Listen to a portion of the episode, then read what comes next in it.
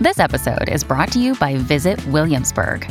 In Williamsburg, Virginia, there's never too much of a good thing. Whether you're a foodie, a golfer, a history buff, a shopaholic, an outdoor enthusiast, or a thrill seeker, you'll find what you came for here and more. So ask yourself, what is it you want? Discover Williamsburg and plan your trip at visitwilliamsburg.com.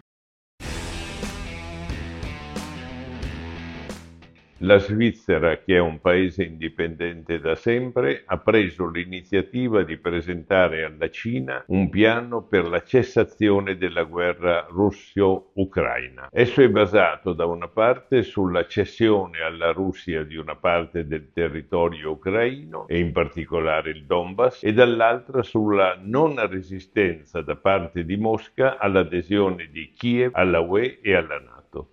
Questa proposta arriva mentre l'Ucraina fatica sempre più a ricevere aiuti economici e militari dall'Occidente e le cose si metteranno peggio se Trump vincesse le elezioni. Anche la Russia è in difficoltà perché non avanza e il numero dei soldati morti sta inquietando la sua opinione pubblica. D'altra parte anche la Cina, che non dimentichiamolo dalla fondazione non ha mai fatto guerra a nessuno, si trova a disagio per i suoi commerci in un mondo sempre più devastato dai conflitti e può esercitare una grande pressione su Mosca. Tutto ovviamente è ancora da decidere però.